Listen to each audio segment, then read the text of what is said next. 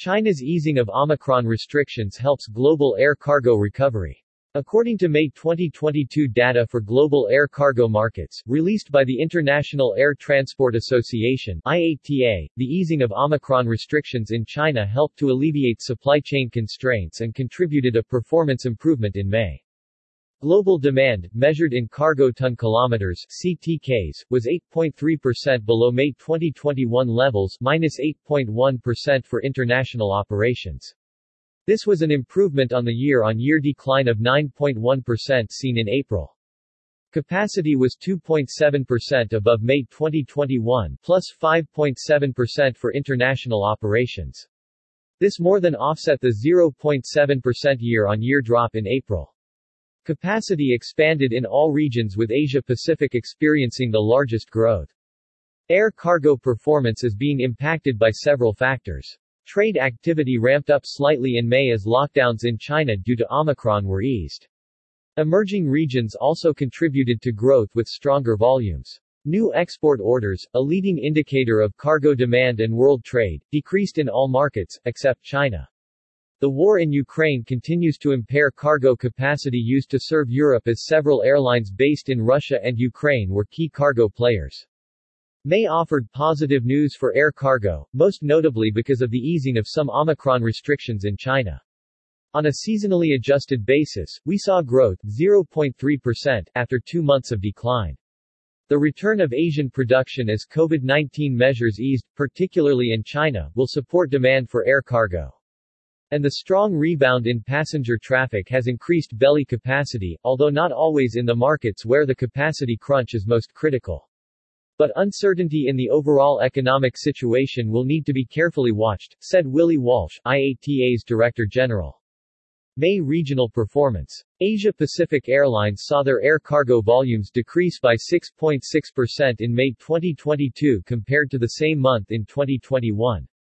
This was a significant improvement over the 15.8% decline in April. Airlines in the region have been heavily impacted by lower trade and manufacturing activity due to Omicron-related lockdowns in China however this started to ease in May as restrictions were lifted. Available capacity in the region fell 7.4% compared to May 2021. North American carriers posted a 5.7% decrease in cargo volumes in May 2022 compared to May 2021.